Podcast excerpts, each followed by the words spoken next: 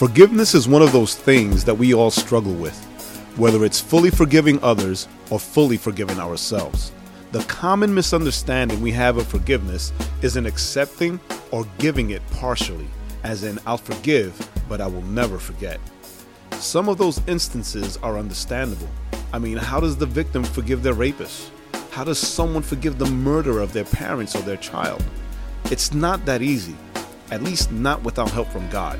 The psalmist says in Psalm 138 3, In the day when I cried out, you answered me and you made me bold with strength in my soul. Forgiveness is a characteristic of God's love that we must all share.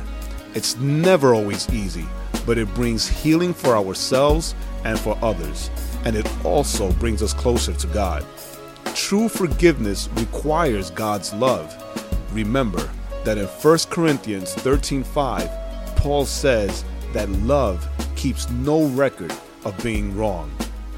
This is Jay for this is outcry.com at FNF Live.